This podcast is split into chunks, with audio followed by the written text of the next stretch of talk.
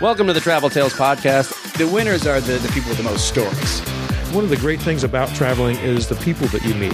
I've slept in bus stations, like I've slept on people's floors. and it's already on fire, and then there's just a gigantic, huge explosion, like out of a Hollywood movie. It's not right or wrong, it's just different. We hired like 10 Chinese prostitutes to come be our audience. We were kidnapped by nuns in Puerto Rico. Not a good idea to be high when you're packing. You forget a lot of stuff. I got swine flu. By the time you've lived through it, it's just a good story.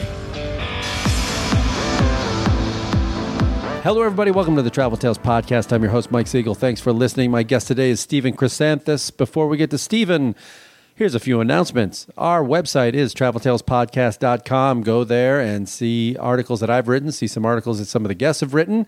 So you can see links to the guests' social media. You can see links to our social media, which is, of course, Travel Tales Podcast on Instagram, Travel Tales Pod on Twitter. There's links to our Facebook page. Follow us on all those. I would appreciate it. We have links to Apple Podcasts. We have links to Stitcher Radio, but we're also on Spotify. We're also on iHeartRadio. So listen to us wherever you get your podcasts and please subscribe. And I please ask that you give us a good rating because that helps more people find the show because it boosts our presence on those platforms. And I would appreciate that. You think you'd be good for the show? Maybe you know somebody who'd be good for the show. Maybe you want to write me. You got some travel questions. Maybe you want to just say nice things. You can write me at traveltalespodcast at gmail.com. That's traveltalespodcast at gmail.com. All right, let's get right to it. Stephen Chrysanthus, a guy I met through Jeanette Seha, another connection through Jeanette. He was in town a few years ago. We met, and then we reconnected again on the same trip to Bucharest with our good friend Tudor Maxim. So thank you, Tudor, for hosting us in Bucharest. And Tudor also took us to Transylvania for another media excursion. And Stephen and I have kept in contact ever since. He's moved around a lot.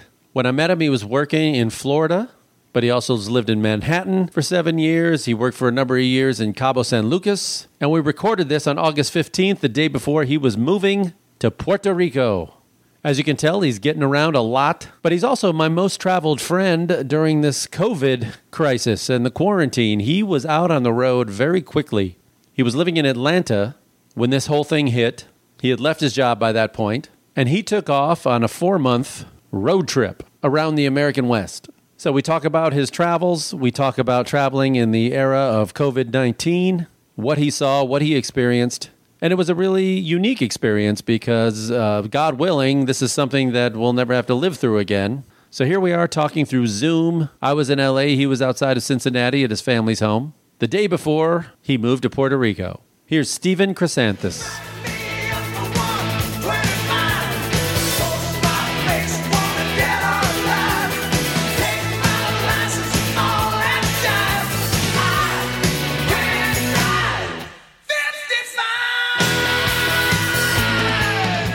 Stephen Chrysanthus, where are you? I am in Cincinnati, Ohio. Okay, sorry. Congratulations. I don't know what to say. Well, I mean, it's pretty close to your hometown. Chicago's not that far away. Yeah. I know. I've been to Cincinnati many times. I've enjoyed it. So is that your home? That's your home then. Yeah, that's where that's where the that's where the adventure began. Yes, Cincinnati is where it all went down. Well, you've been on quite an adventure. First of all, we should we should tell people uh, how we met. I know we met in uh, Romania. Yes, we did. Actually, we met out here the first time with Jeanette Oh, we did. We did with Jet Set Jeanette and over there. Carrie and Carrie Morrissey over in yeah, right in the South Bay. Yeah, And you were out here in your former position, which was tell people what you used to do. I was the marketing director of the city of Delray Beach, Florida, down there in Palm Beach County. Marketing director. So you handled their tourism.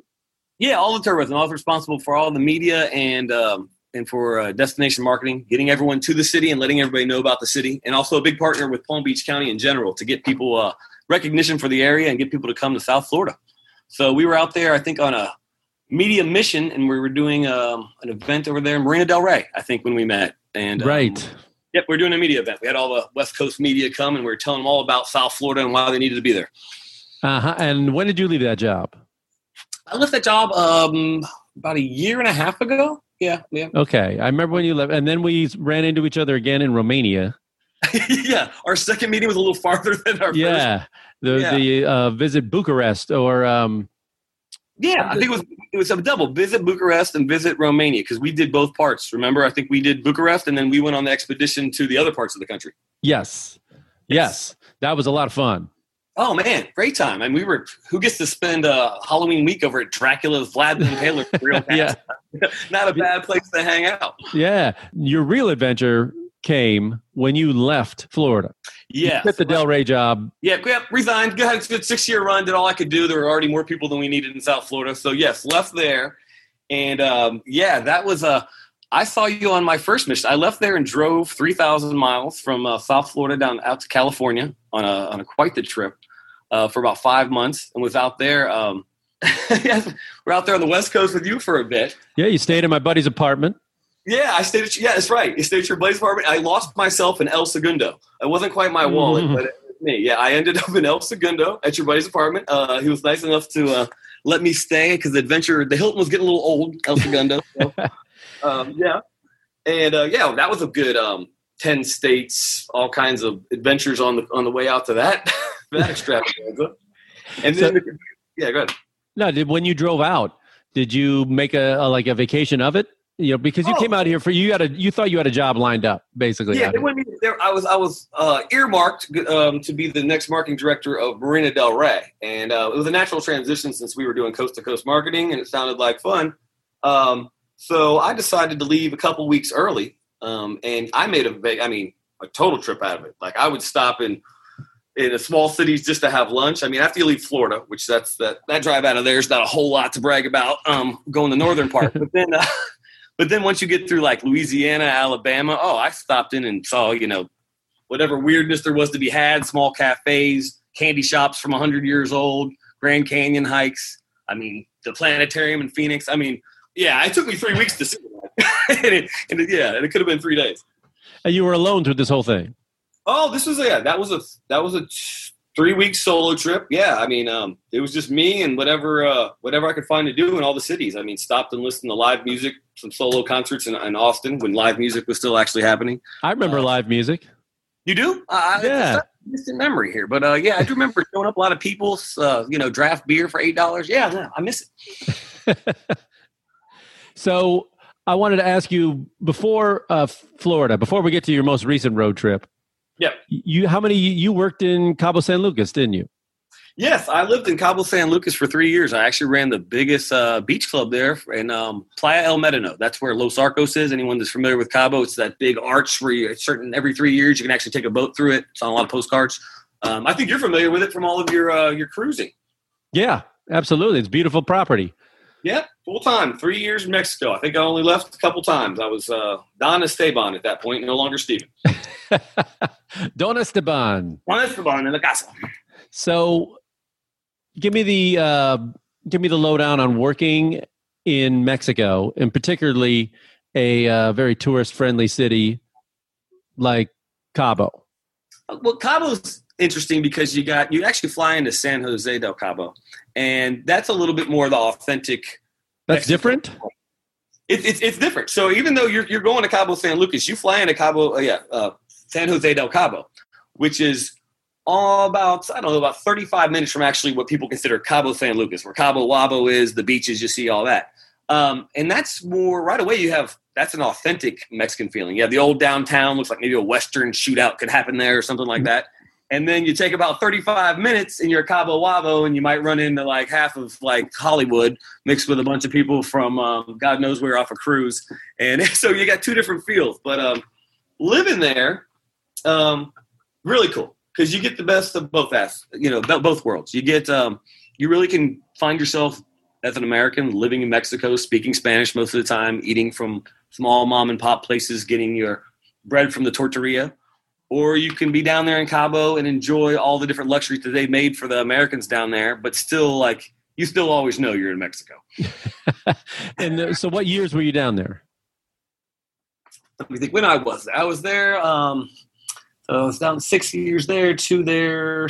Ooh, it's probably been a good decade since I've been there. So I've been back since there, but I lived there probably a little, about a decade ago, and I've gone back many times since, and I've seen it only become more Americanized. So I really preferred it when I lived there because, as I was describing, there was stuff to do um, that Americans would be accustomed to with uh, the different restaurants and stuff that they that they knew, but um, it really felt you knew you were in Mexico more than ever. It was not that built up, um, and I really enjoyed it more like that than I do now. Right. So, I, I've only been going there a few years, but even then, I can see that how it boomed. You know what I mean? It was just like it's crazy how much grew. Oh, I agree with you 100, percent Mike. I mean, I, like I said, there was times lulls in the summer when I was literally me and Sammy Hagar were the only two guys over there buying groceries from restaurants. And now, I mean, dude, you can find you can find Whitey everywhere. yeah, yeah. so I- uh, yeah, it definitely changed. I can tell you, Sammy did not drive 55 out of that grocery store.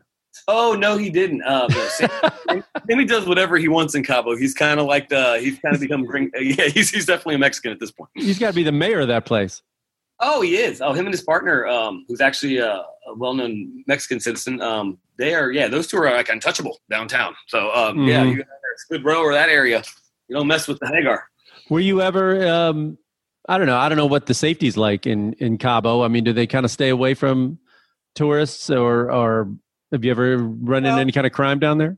You know, as long as you carry a twenty dollar bill, um, you can pretty much get, get out of anything. No, I mean, it's as far as cities in Mexico um, go, and I've traveled throughout with. I'm, I'm sure you have as well. I think it's one of the safer cities because you're not connected. The Sea of Cortez is, is separating you by a thousand miles from the mainland, so there's less reason for them to bring any kind of things through there, whatever that may be, that would cause problems. So you do have a lot more safety in that aspect, and the police force I mean, it's Mexico. I'm not going to blast on the country because I love it, but mildly corrupt. So, you know, you might come across something, but I'm not saying it doesn't hurt to have some extra pesos in your pocket.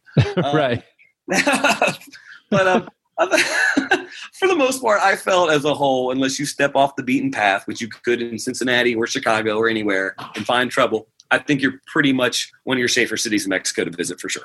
Give me your favorite Mexico story to tell. Any any nights in jail? Any kind of uh, run-ins with the Oh. police? Oh, for sure. I mean, I, okay, I, I got I got one for you. So, um, okay, we had we had. A, I was having a meeting in the morning, and I was uh, leaving my. I was living in a hotel. Actually, I got lucky. I found um, a gentleman from Missouri- who had uh, let us literally rent a place in a five star hotel. So I lived in the Costa del Mar for like a year and a half.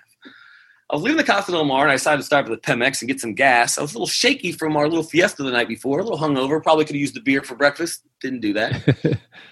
I still I was pulling out the drive out of the gas station and I kind of like nipped the car that was parked and I was kind of like out of it. I'm like, oh God, this is going to be a lot of problems. And I saw a Federale in the parking lot and I go, you know what? I don't know what made me do it, but I went. So I flying down Highway 1 and he does pull out after me. And I'm thinking if I go over enough of these hills through like there's desert on one side and cliffs and beach on the other. And if I can get over one of them and take a turn off into the desert, I might get away with this. Well, I go down, hit a median, blast the tire off, roll the car into a tennis court of a five star resort, leave the car there, jump out, go down to the pool bar, take take my shirt off, and act like I'm having a beverage. And then they never got me, Mike. That's, That's- that's, that's, That's like story. a that's a that's like, like a Fletch story. You just It's- coming in, you grab the waiter tray or something. You know, just like that's Yeah, so funny. Put it, put it on the underhills. Yeah. Wait, the car the car went into the the tennis court. Yeah, so if you're going to all the resorts are aligned on your left, the desert would be to your right. I'm flying down that direction. There's a median where you have to go left. I take it really fast. I get the one wheel past it, but it clips the other, which ends up like smashing the wheel. The tennis courts are right down the left and the visitor entry to the right. I kind of wheel down over there into the tennis court area, right where that into there, and then jump out immediately, take my clothes, my shirt off, and go down to the pool bar, order a drink, jittery as they get, looking around like, how is this gonna go? Wait, My partner calls. He goes, "You're late for the meeting." He goes, "Oh my god, something's up." I go, "Dude, I'll tell you about it later. Take notes." well, well, the cops must have shown up and seen a car trashed. It went down the hill into the area. If you saw the where the resort was positioned, once you go down the hill, it kind of rolls over. They could have gone. I mean, you never saw a Ford Focus go that fast, Mike. Um, and, but yet, I was racing a Mexican police car, so I don't know. Right, Eh, which was yeah. another Ford Focus. Exactly. He might have had hamsters in the, in the engine. What uh, Um, was this? Was this a rental or was this your car? No, that was that was one of the cars. I yeah, that was actually the car that I drove all the way from Charleston, South Carolina, to uh, Cabo when I moved there, which was another four thousand mile adventure way back when. wow. Okay. Yeah. So that's a good story. So, I got a whole bunch of them. Okay. Yeah. Well, this is what this is. Um, any other good ones from down there, or uh, you know, then we can move on to other places. Real quick one since we had a longer version one. I did ride a donkey to a strip club for my friend's bachelor party, and the entrance was awesome. I called it. Yeah, they all came out. I came in. You know, just you know, I, was, I had my sombrero hat on because we always. I mean, you don't like to make fun of the culture, but you know, at that point, I had lived there. I was so tan, you kind of thought I was Mexican. so, um, I rolled no. I, I showed up literally. I, I took a donkey um, down the street and showed up at the strip club on a donkey. So that was, I mean, not the wildest one, but always good times in Mexico. Did the donkey uh, get a drink or join the show? That's that's the other Mexico we hear about. The strippers came out and they thought it was so cute that I did bring a donkey and they did tie it up there. I did not take it home um, at all. It was a friend's donkey. I just Yeah. borrowed it. Oh, that's a good one. You can borrow a donkey from a friend. friend. I mean, that's you know, El Mexico. Yeah. So you left Mexico. You went to uh, Florida. You got the gig in Florida. No, I actually after I left Mexico, I was in Manhattan for um for seven years. I traveled a lot when I was there, but I, I was in Manhattan living in the Upper East Side for seven years before I went down to Florida. So my now it wasn't it was twelve or thirteen years since I was there then because that would make sense seven six here. So yeah, it's probably been 12, 13, and I was in Manhattan for seven years. Um, and then I went to South Florida. Okay. South Florida, Manhattan. Where in Manhattan were you? Um, Upper East Side. Upper East Side. Okay. I worked on Wall Street, um, but I lived on the Upper East Side. I was not too far from Central Park, where I spent a lot of my time in Sheep's Meadow during the day when I was off. And um, I actually, at one point, had a club in the East Village down um, down off Second Avenue. So um, Wow. of- So you weren't there during 9/11 or anything? no, I no, um, I was not there for that. So Okay. So Wall Street, and all of a sudden doing like PR for Delray Beach. How does that happen? Well, my, I have like so I, I had degrees in journalism and communications and PR. Like so, my master. Yeah, I got one of those, and I tell jokes. So I really- so, all right, look, no had- one's hiring me uh, for you know. Yeah, no, I've, I had a varied background, Mike. So yeah, I had a lot of experience in finance, but also I was always writing. It doesn't matter if it was the boring financial papers back in the day or just writing uh, creatively for different things, just because it was a passion of mine. And you mix when I went down to South Florida, they were looking for somebody that could not only write well and get media coverage for the city, but also understood uh, business. Because I mean, tourism is a business. In fact, it's one of the largest businesses. That's why I feel so bad for the, some of the cities um, in that area now because you know they lost a whole season due to what's going on in the world. Not to say that's the worst part of this by any means, but I'm just saying I understand the business of it. There's a lot of money, so having that combination made me uh, an attractive candidate for that position, and that's kind of how that came about. And and I kind of like the fact that I got to write and travel and and highlight not only my own destinations, but have sister cities that we travel to, like. Uh, Pesaro, Italy, and it just had a lot of facets of what I loved and a lot of things I was good at, and it, and it worked out. It was a good six year run. Well, I'm talking to you on August 15th, and you're moving to Puerto Rico tomorrow. I am moving to. Yep, I have. The Uber comes at 4:30 a.m. I will be in Puerto Rico at my new house by tomorrow afternoon. Now, where in Puerto Rico? Why Puerto Rico? When did this come about? And uh, is it this wisest thing to be going to an island during a pandemic? You can answer all that. I, I- I planned on addressing them uh, one at a time.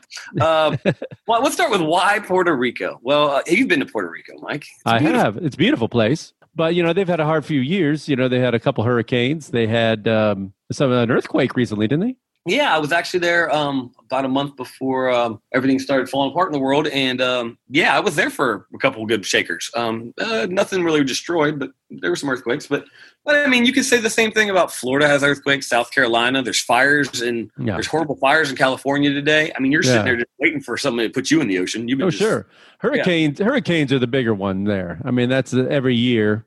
Um, you never, you've never been through one, even in your. You must have been in your years in Florida. I've been through 'em. Oh yeah, and I going back and forth to Charleston. I mean, I lived in Charleston right out of college. I went to college in Charleston, um, and then uh, yeah, I've, for sure I've been there. They're yeah, they're terrible, and you're always out of power, and you're just hoping your house doesn't blow away. So, but um, I mean, they're the people of Puerto Rico have gone through so much for so long that they really are strong people, and I think that they take adversity a little bit better than some of the mainlanders do. Even talking to my friends in Puerto Rico, I'm eager to see tomorrow. Um, they go the the the feel on the island's pretty relaxed. Not like you know, not relaxed like the world's normal, but we're more relaxed than I've seen. And I've, as you know, I've seen a lot of places recently around this country, and they just take adversity as it comes and deal with it one day at a time and still try to enjoy life.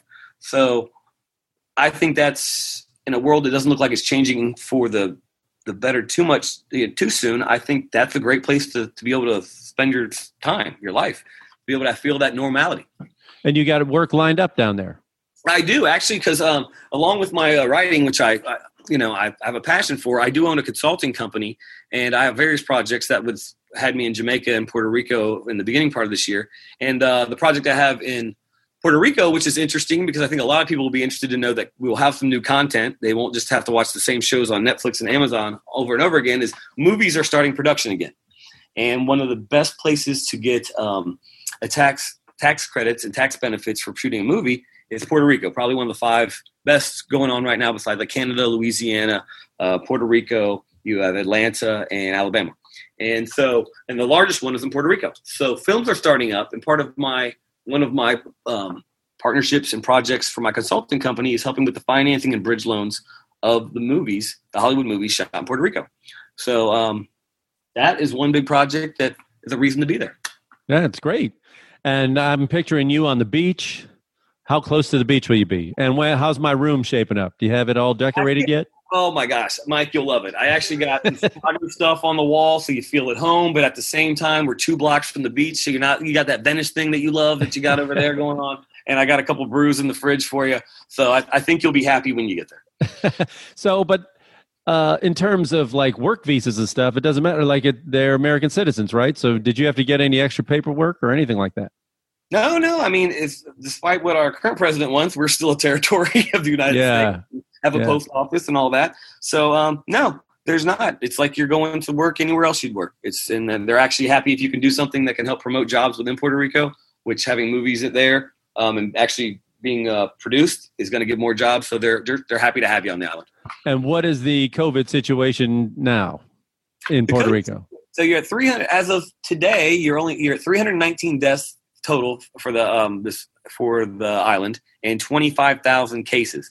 And most of those deaths, like uh, the um, I mean, the lion's share really occurred in March and April, and now it's single digits. It's been the last uh, couple weeks. Um, so as far as and it is an island, and but there is I mean I don't there is a large population in the Puerto in in Puerto Rico, especially the San Juan area. So I think that in that aspect they're doing quite well. Um, unemployment a little high, which is to be expected, but um, the COVID situation they seem to be the governor seems to be her lockdown seemed to do a good job. Yeah, I mean, Hawaii is going through the same kind of thing. These uh, islands, especially, there, it's more about their hospitals just aren't big enough to handle too big a rush of things, you know, and getting supplies to them is always rough and that kind of thing. So Puerto Rico is probably dealing with the same stuff. Yeah, and that and that was their main concern was the hospitals filling up because um, they had a similar situation with Hawaii. Because actually, um, when I was out seeing you, I was actually going to shoot over to Hawaii, and they are really strict on their visitation, even from fellow Americans on the mainland. Now, Puerto Rico currently, as of today, you, they do want you to have a COVID test within three days and have those results. If not, they will um, they will ask you to get one and then quarantine yourself until you can give them the results. Now, if you want the honest thing of what's going on there, and I don't, I don't want people to take this the wrong way and kind of cheat the system because I like that that it's kind of working for the island. I think it's more of a deterrent. I think if you go there, you really just tell them you're going to quarantine yourself for two weeks, and then you you just you do you try to be responsible. But they're not really. They're not. They don't have the resources Hawaii does. They literally follow up with Hawaii, and some of the people could stop by and see you, and they will call you every day. Within Puerto Rico, you're kind of on your good graces over there. So. Right. um so I think a lot of people stopped coming to the island when they did that about a month ago again, and I think it's it's worked out for them. Um, so I, I hope that it continues and uh, you know they can get back to business. And they stopped the cruise ships, right? Oh yes, yeah, and they cruise- haven't been back. No, no, and they, they had their Well, cruising hasn't really been back. yeah, I don't think. So. Well, you would know that more than anybody. Yeah, I mean, yeah, they're not going. But I mean, uh, I remember Puerto Rico was one of the first places that really kind of shut it down. And you know, I've been to San Juan a million times because you know there's like five, six ships a day coming into that place. It's massive. Oh, for sure. Yeah. So that'll be weird going back and seeing a whole lot less um, visitors. But I, I mean, Actually, I'd love to see it that way. They say. I mean, it's funny. I was talking. They're like- losing a lot of money, but I'd love to see it that way. Well, that's the thing. I was talking to some of the locals there, even small business owners, and they go, they're almost conflicted. Like they're because they love the island life so much. They're almost like, man, we're missing all this money, but it's so nice not having all these people in our way. So Yeah. it's like they almost want just enough to keep their business afloat and just enough to keep it how it is now with all the the riffraff. So yeah, I, I can I can see that. Right. Okay. So um, before you took this job, Yeah, you took a job in Atlanta, yeah, and very briefly, you left Yeah. from LA. You went to Atlanta, yep. and uh, Wasn't my bag, Mike. wasn't your bag. And then, so you did a massive road trip in the last couple months. So, Yeah. how when did you leave Atlanta and and tell everybody where you went? Because you touched a lot of Oh. ground. Oh yeah, this was this one was epic. So um, yeah, I had that apartment uh, after I got back from my previous road trip, I, the one I mentioned um, before to you, and I then I left Florida, was in Atlanta. I got an apartment down there in Midtown, and uh, uh, yeah, I, it, wasn't my bag there, but I, I'd already had an apartment and whatnot, so I, I I still had a place, but I wasn't going to be there. So I I concentrated more on my own company, which allowed me to be wherever I wanted for the most part, except for you know I'd have to come in and out of Jamaica or uh, Puerto Rico, but for the most part. And then when COVID hit, obviously I could have been wherever I needed to be because all the in-person meetings, even on the islands, were canceled. So I go rather than sit in Atlanta where I never really made it a home. Um, let's go have an extraordinary adventure by yourself. Because if you're going to be safe and by yourself in your house, weren't you just as safe and by yourself in the middle of nowhere all over the country in beautiful places? And that's the mentality that I had. So I took a flight into Portland, Oregon, where I rented a car, which I told the guy I'd probably be back in five days. And roughly four months later, I called him from a different city and said, uh, "Well, they called me and they go, sir, Stephen, we need your car back. That's literally, we literally will come get it wherever you're at." and Hertz was like, "We'll send, we'll literally drive to the address you're at, drop you a new car. We need your car. You've been gone forever, man." How much a day was your car? Like, how much was it? Well, I worked out a great deal because when I got there, um, right when COVID hit, no one was renting cars at all. So I was like the first guy that rolls in, like, "Yeah, give me a car that someone's been sitting in all these time. I don't care." And and he goes, "Well, man, we got a great deal. We'll give you it for with all the taxes and everything included, about 120 a week for a nice car. I think I had a um, 2019 uh, Chevy Malibu. I don't think I know. We spent a lot of time together. yeah. Um, and um, so yeah, and they just kept that rate of going. Like, uh, you know, I'd remember to call them every couple weeks. Like, like, we figured you were taking it another week, so we're just keeping that rate going for you. I made a good friends with Jeremy over at Hertz and um in West Linn, uh, Oregon. We've become good friends over over the last months. Calling, Stephen, where are you at now? Where you got the car at? How many more miles we got? I'm like, "Ah, I'm in uh, Bryce Canyon. well, name all the places you went, like the Oh. highlights. Give us the Okay. highlights.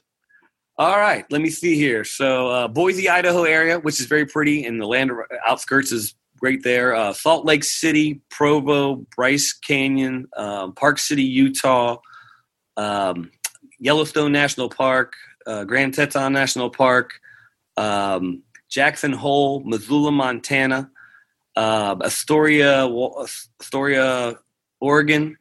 Um, I went. I was in Lake Tahoe, Truckee, South Lake Tahoe, uh, Dixie, Dixie National Forest, uh, the Redwood National Forest, Jenner Beach area, the Redwood south of there, Napa Valley, um, Santa Barbara, Monterey, uh, Santa Monica, um, the Mojave Desert, uh, the Mammoth Lakes, a lot of them, uh, Convict Lake and that whole area, Yosemite, north of Yosemite.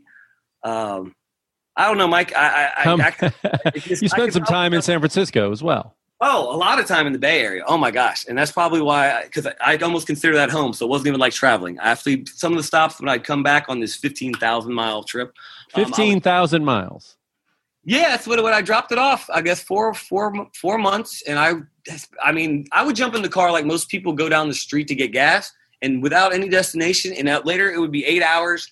I've eaten enough, eaten enough beef jerky, and had the windows down, and went through a whole playlist. And I'm like, you know what? Where uh, where are we gonna stay in Utah today? Um, so it, yeah, it goes like that. Well, there's a lot of people now. I'm thinking about doing what you're doing, and the longer this drags on, Yep. And I don't know if that's counterproductive or whatever. You, you know, we're not going to get into that full detail, but you were out on the road pretty quickly when all this started to break. Mhm. Like you were the only guy out there I knew Oh, for sure. while this was all break. You were out there like what, late March? Yep. Yeah, so I I mean- beginning, beginning of April. I celebrated my birthday in um, in Atlanta for that day because I stopped back in Atlanta, and then that's when I realized that wasn't going to work for me, and then decided immediately to fly to Portland. So beginning of April until uh, literally like two weeks ago, uh, and then even I hit the East Coast, and I've I've done a couple of cities over here as well. Right. And you were you're not a big camper. So where were you staying during all this and how hard was it to find a place to stay that I don't know, you trusted? And where, did you ever go into places where you thought your your health might be compromised? So yes and yes. So every state at that time every state was very different. So it wasn't just when you travel like with a sporadic itinerary like I did. It's you had to find out what state you were going in, if you're going to be able to eat there, if they were going to be takeout. So you had to get a little bit idea what was going on when you pulled into the state.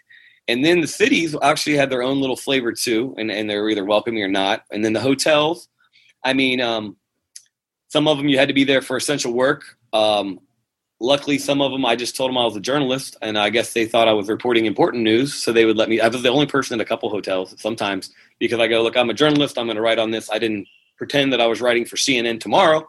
But I think, um, you know, and then some of them turn me away. They go, yeah, that's not essential work, and I go, all right, and I left. And there was whole there was whole cities that, that didn't have anybody at the hotels. I would think, and I was a lot a lot of times I was the only person. And even when it wasn't a hotel that had essential workers, I was at a lot of Hiltons. Um, big Hilton fan because I've been using it for so many years. So I would stop in and I would they would give me the best room in the place and all that because no one was going to be there anyway. So I got a lot of hospitality. I found out that a lot of the hotels um, really did take the precautions. I mean, from the very beginning when you come in, I mean, you don't really have any contact with anybody in your hotel rooms. Don't just have that little thing on your bed that says this has been clean. It's on everything, like the bathroom, that that that. There's little signs everywhere. This has been clean. That's been clean. So you really felt like someone had taken the time and effort that they didn't before to really have, um, you know, the distancing and cleanliness of the hotels at the best that they could. Um, I had pulled into places where it wasn't, um, you know, some little beach towns where I didn't feel that that was somewhere that I'd stay, and I had no problem leaving. So you kind of just use your own common sense, and it's it wasn't hard to be away from people because no one was traveling. I mean, even if it was ten states in that area, I mean, you could literally go um, and spend a day and go through little towns and go walk around, and you wouldn't come across anybody really, or a couple people from a distance. Uh, what were the heaviest mask wearing cities and the least mask Done. wearing? Easy as it comes. San Francisco, Oakland, California. There's not a homeless person even passed out on the underneath an overpass from a night of partying that doesn't have a mask on. Everyone in the city has a mask on. Uh, it doesn't matter where you're at, what you're doing, your affluency, what part of town uh, in the whole Oakland area, San Francisco kind of bay, but Oakland really, I've never seen more diligent mask workers wears anywhere. and the San Francisco airport is better than a hospital. It's awesome. So, um, and then you go to Santa Barbara, and then you go. Uh, does does anyone read the paper, or did we get any news flashes in here? They closed down State Street, and it's like a party. yeah. So those Yeah. would say I'd say those two would probably be on the scale of the the most until you come back out east where I am now, Yeah. Cincinnati, Kentucky area. Oh yeah. That's uh That's a whole other animal. What we don't get into. I know. Well, I was shocked even in my little trip when I went, you know, going from Santa Monica to uh, Utah. I went to a, a, a supermarket in St. George, Utah, and I think I was the only one wearing a mask other than the, the cashiers. Okay, yeah, it's, but it's hit or miss though. Didn't you? Uh, I'm asking you now. But then in Moab, where, the, where they were dealing with a lot of tourists, yeah, they were more, much more diligent. Yeah, But uh, I think, you know, in Utah with the locals, no, that is Yeah. where I got my first haircut after all those months. Was Utah? yeah, they were Maybe- open, weren't they? Yeah, yeah. So Yeah. I guess there is something to be said about Utah. Yeah. and Idaho, I can't imagine them uh, embracing it that much. I don't actually downtown Boise, which is a very pretty city. Um, I got it completely empty, so I walked the whole thing for a whole day Oh, back and well. forth, and they have little places open, and they actually were really good. But I was there, like I said, my my trip kind of went on a path where I was seeing these cities the first time, like either closed or no one out right when they first started that. So people were, I got to see like half of the United States empty. Yeah, like you were down there like full oh, lockdown. it was awesome. I mean, there was no traffic. I mean, I got all those. I saw more beautiful roads. I mean, I took some of the most beautiful, beautiful highways, and not one person on them. I was in Yosemite by like by myself. well, well, like I went there in mid June to Bryce Canyon and Moab and all these things, and they weren't fully open. So Bryce charged uh, an entrance fee, but like Zion and uh, Arches did not. They weren't fully open yet, but they were about to be like Yep. mid June. So uh, was anybody working at the national parks when it were, was Yellowstone even open when you were there? So I got I actually the days that they had marked on their calendar. I got the second day that Bryce Canyon was officially like allowed to have anybody even walk in. I was there that day. No one was there. I did the 12 mile hike through uh, the Navajo Trail. I, I didn't see anybody all day. It was wonderful. Um, they didn't charge to get in. The one um, hotel that's within the, um, the actual park area stayed there, and like a kind of it's like a hotel slash cabin looking place over there with teepees outside. It was Oh, I remember that place. yeah, was there. Um, so that was good. And then Yosemite, I got the first week they were open. I think mine was day two over there too. I, I beside there, were, I saw more buffalo and animals just right up on my car and on me than I saw people that entire day. And the only thing was they didn't have the west entrance open, which I thought because I was going to use that to cut through Idaho and back up into Montana.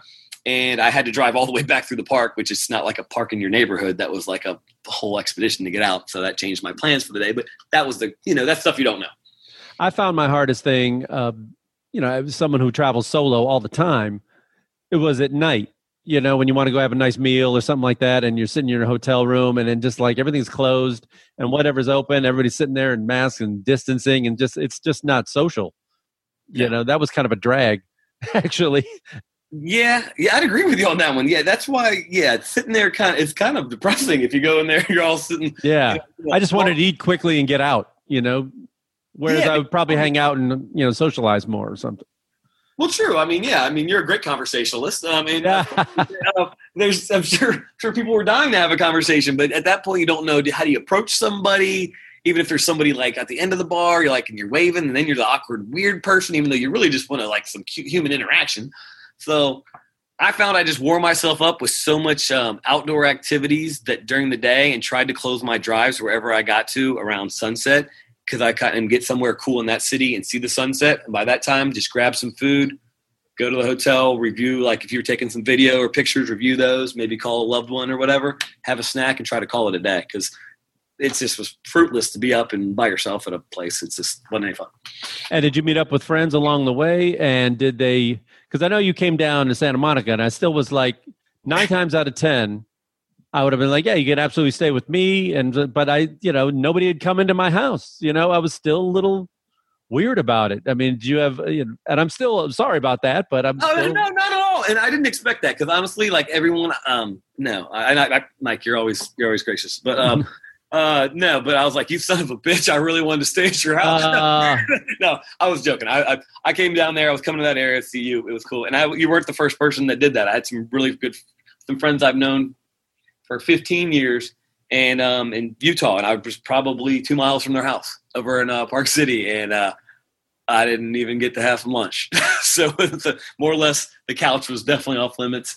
And then, um, but yeah, so it was hit or miss. I mean, I rolled into San Francisco. I had a friend there I've known since I was 11 years old, one of my oldest uh, girlfriends, and she, uh, yeah, come on in, whatever.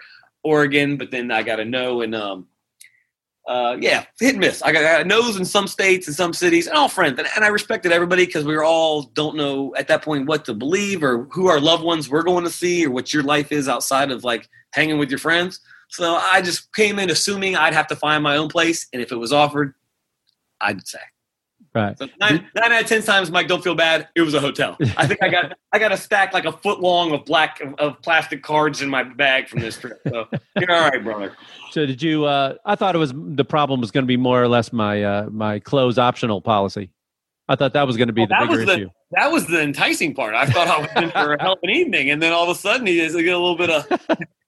he's waving the carrot in front of me. All of a sudden, he's kicking me in the fucking curb.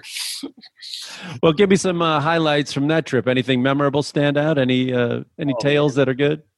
every every day. I mean, like just looking back at some of those photos. I mean, um, and since then I've had you know just magazines like uh, uh, Maxim, uh, Forbes, wanting like just some of the photos I'd sent to him showing where I'd been or they came across them and wanted some of these stories. I really, really to see the world like that, un- unencumbered with people and just it was a perfect time of year. I think of the 120 days on the road or whatever it was.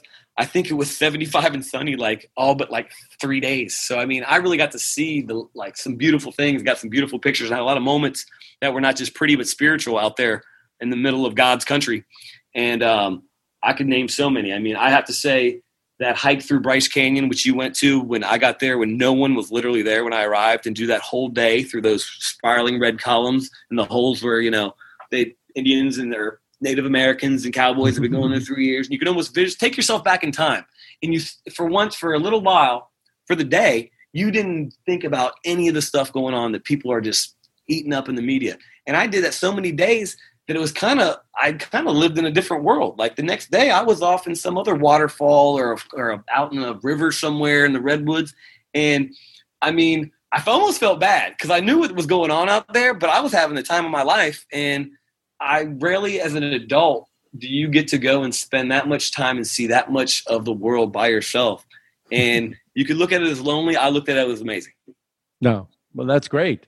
Did um, any like any car problems? Any run-ins with cops? You didn't uh, outrun any cops and uh, fake you're having a drink, did you? Again? I did. I got pulled over coming out of Dixie. I was flying out of there, right going down and through Utah, and I just uh, you know played like, "Hey man, I've been on the road for like three months, and uh, I have no destination, and I'm just loving your area." and he goes, "Just just get the hell out of here," kind of thing. so um, that was it. Um, ran into some rocks, uh, ran to the side of a mountain, but not too much damage over there, and uh, over by Lake Tahoe. I was staying with um, a cool friend of mine, actually uh, an old uh, friend of mine from SpaceX has a real nice cabin. That was a nice place. He gave me the cabin for a week, and uh, that was nice. But I hit, I ran into the mountain on the side of his house and damaged the rental car a bit on that one. Um, but uh, no, no really bad car problems. That Malibu, I, you know, Chevy Malibu 2019. I'm, I'm, I'm a big fan. Aren't there aren't there limits? I mean, it's I know it says unlimited mileage, but do they is oh, no, month- I killed him. Killed him. No, they said unlimited, and I I devalued that automobile. no, it, I literally devalued it. It's awesome. Like the guy loved it on because he had the guy from uh, Hertz was like, he doesn't care. He doesn't own the car. He thought it was amazing. He'd call "How far are you from the like rental place now?" I'm like, two thousand miles. you might have set some kind of record there in four months. Oh, oh, dude, they loved it. They literally, I wasn't lying. They called to get the car back. Yeah, they they go, yeah, they go, they we got it. We want the car back. After so, a while, they might have thought you were stealing it. Well, yeah, I mean, I thought, well, they were doing really bad, and I thought maybe they go out of business and I'd just keep it. Was kind of the plan. When I saw you, I think I had mentioned that. Other people, I've heard other people say that that they're thinking of doing that, or they're going to unload a bunch of cars. Uh, they have to like. I think they were actually going to sell the car. They just, um, I'd had it past the limit of you're allowed to rent the same vehicle without them getting it back. It was like ten thousand miles over an oil change anyway, so I was trying to blow it up. Uh, but, but so, but yeah, I think they wanted to sell it. But um, no, back to the original one though, man. I, like I said, I saw ran so many good friends. It wasn't always by myself on the trip. I ran. I got a chance to see friends all over the western side of the United States. I hadn't seen some of them from a distance at a park or at a beach. Some of them, you know, we had been distanced themselves, and I was pretty sure we still did mass and had some great times. You know, I'm saying that some dinners and, and music and catching up and and then um, just some of the some some of the drive. And this one part I want to emphasize is the drive through this country, and don't take the major highways. Is some of the prettiest parts in the world, really. From one who's and you've been a lot of places all over the world, and I, you know I've been a, a good deal myself, and we do have an amazing country we live in, and I don't think people see it because they're always worried about the destination. And you take like 108, the northern part of like Yosemite from um, that top of California, right into San Francisco there's probably not a cooler, more pretty drive anywhere. And that's, I mean, you got the Oregon Trail, Highway One. I mean, Big Sur. I mean, get out of here, man. It's awesome. Yeah, yeah. No, it's beautiful country, beautiful country. And that was your first time to that part of the country. My that part and that intricately, like I had been to those. I'd I've been I've been to 49 of the 50 states, and I'd driven this whole country like a couple times over the course of my life. But to go like never take the highways and like I'd end up in a cornfield lost or something because I just was like just driving like I, I had nowhere to be. you know what I'm saying? Yeah. I just wanted to see what I wanted to see. And um, I think um, I saw a lot of littler areas in smaller, like the smaller cities like Guerneville and stuff like that in the Redwoods in North, um, that I, yeah, I hadn't been to before. And it was it was really cool. I, I mean, it's it's a lot. There's so much to do here.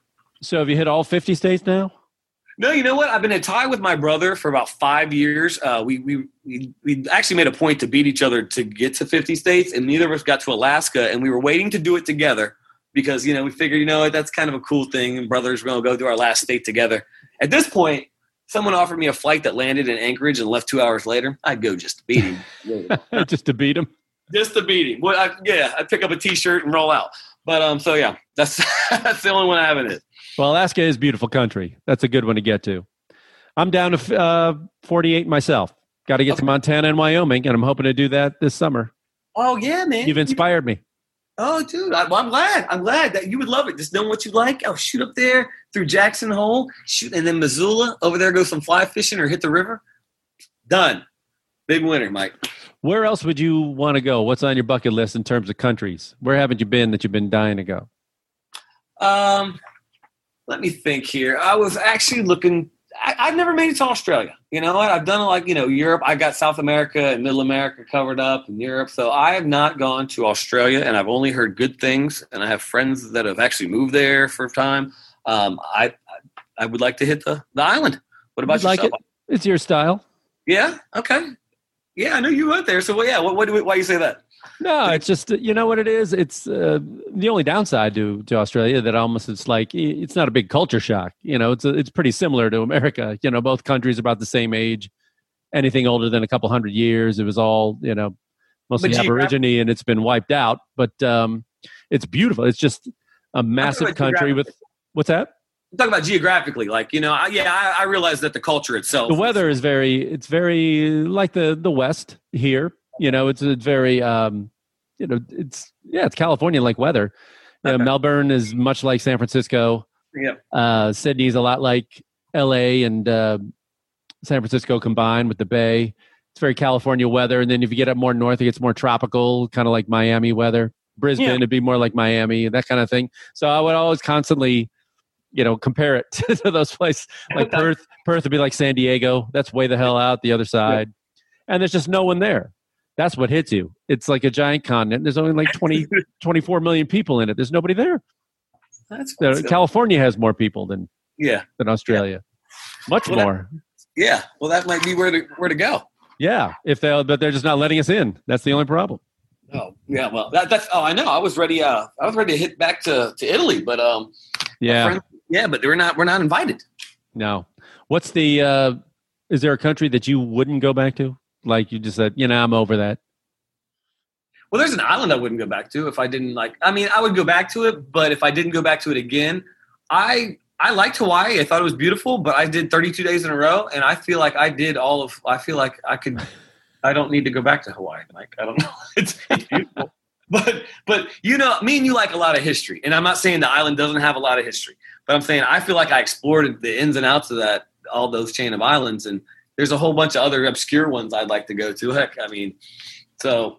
But as Yeah. far as countries go that I don't need to go back to, um, trying to think. I usually find something redeeming in all of them, but one that you don't really need to. I don't know. A lot, a lot of Latin American countries kind of blend together a little bit at some point, but they all got their own flavor. Um, yeah I'm trying to think. Nothing stands out. I, I mean, I just I think I try to find the best in everything, and I always keep the good memories of something. So there's always something like you know I'd love to go back and see that again or t- taste that. You know. and the, give me the weirdest thing you've ever eaten in a country Oh god, I've eaten bugs and all kind what a, all kinds of animal parts. Um, yeah, I'm the guy that'll eat anything. So I don't. I mean, I ate. I think I ate some spiders. Um, where was that oh, that was over in um, where the hell? I was over in the desert by what the hell was I eating the spiders at? Like, God, I get all confused. I ate scorpion too. That's kind of nasty. is that in mexico Yeah. Yep. And then don't, oh my, you know what I did? I, actually, I don't want to say this. I didn't even know what I was doing. You know what? And this is sad. They need to stop it. So, you know, the people eat shark fin and for aphrodisiacs. yeah over- yeah Well, they do really the, bad they shoot turtle eggs down in Latin America as um, an aphrodisiac. And I did not realize that when I first moved there. So I saw like um, I had like 44 employees at my beach club, and they were always scurrying underneath the decks when the big when like the little turtles would come out, and they were getting the eggs and shooting them with lemon and tequila because it's supposed to make you fuerte. You know what I'm saying? Ugh. And um, Yeah, I had done one accidentally one time because I didn't know that they made check this shot. It'll make you. And I was like, that is the worst thing you could have made me do because I'm the, totally against any of that kind of stuff altogether. So yeah, probably a, a turtle fetus, not great. Um, but I don't mind like the chocolate covered bugs and all that stuff. Right. And, So no, uh, no scary uh, food poisoning. some heck of a some, some stomach aches. I don't know. I, heck, if you're in Romania with me, I don't know what kind of parts. I mean, what's I mean, uh, bet- between the amount of cheese and like pig organs or whatever the hell they feed you. Over there. Yeah, yeah. Bring some Pepto Bismol. Beautiful country. Bring some Pepto. uh, so, what do you think all this, all this uh, travel and all the places you've seen around the world and this country? What has it taught you about people and America and yourself? And how has it changed you? I'd have to say it changed me pretty deeply. I think travel and um, and experiencing other cultures and people is probably one of the things that help you get the best perspective on who you are and what your view of this world is. I mean, just seeing so many different ways that people treat each other, so many different uh, just just the cultures and the way they behave, and, and it's just it's fascinating. I mean, I think if you think about people, they're the one thing that's ever changing and different in this world. And if you, you're never going to get bored. I mean, let's say you had enough time and we don't to see every landscape known to man. the ever changing human is always never ceases to amaze me. And I think you get to learn from the good and the bad from them. Um, if you want to, if you, you know, whatever morals you, uh, you go by. But just, I mean, think about all the foods you would have never tried or athletic events or just appreciation for things that they have so much appreciation for that you never did until you saw how deeply a people found like you know some kind of love of something and honestly it makes me i mean i hate it because this is my country but i think americans need to start traveling in a different way i think they need to go experience the culture and not go see what a different Four Seasons looks like in Paris. Because I'm going to tell you right now, it looks like the one in New York, that looks like the one in Buenos Aires. I think they need to go and be more part of the people and not try to um, put them their culture on top of them, but sit back for a minute and have some humility and go see. Because you'll find, I think you find a deeper meaning, and maybe you'll find something that you didn't see before that it makes changes your life for whatever you're missing or maybe not missing or don't even know you're missing um, I, travel's invaluable. I think um, I, I, will continue to do it till the day I get fed to the sharks or fall off of something or whatever it is. But it's uh, I think it's one of the best things you can do with the time you have on this planet, in my opinion. Yeah, and hopefully we can do it again very soon. I, I would love to meet you somewhere else soon, my friend. Yeah, that'd be great. Where can people uh, follow you if they on social media or anything else? Is there a Yeah, website? yeah, yeah. You go, uh, Instagram, probably that's free, Stephen Frequent Flyer. Spells S T E P H E N Frequent Flyer, just like it's spelled. Okay, that's great. And if we're ever in Puerto Rico, give us Yeah, one tip. in Puerto Rico. Oh yeah. Give us uh, one one Puerto Rican tip about uh, so people like off the beaten path. So people go down there. What should they see that you know maybe we're not going to read about in guidebooks and things? go up to Arecibo. Um, so you'll you'll see the major cities in Puerto Rico around the island, and you know Rincon's known for surfing. Uh, you know San Juan's known as the major city with lots of history. Go up to Arecibo and do one of those outdoor tours, a hike where you go into an underground river that goes through caves on an inner tube, where you zip line across. There's so many great, cool adventures that you can't find all those terrains. Like hike a mountain, zip line across to another one, dive off a cliff, into a river that you fl- inflate your own tube and then go through a series of underground caves in the river that been around for half a billion years. That you can do in like six hours, and it's literally like 45 minutes from San Juan. If you go there and you don't do that, you're cheating yourself if you love outdoor activities. That sounds great. I can't believe I didn't do that when I was uh, on a cruise. Well, your bedroom's waiting, stocked with beer and Chicago and whatever else I, I've, I've loaded up. Maybe a senorita. I don't know what I get. All you. I'll take that. it. Sure. Yeah, man. Well, I appreciate you doing this, man, and have a uh, have a fantastic uh, flight and um, transition to uh, island life, and be safe down there, will you? Oh man, I will. I will. I appreciate it, Mike. All you. thank you, Stephen Chrysanthus, everybody.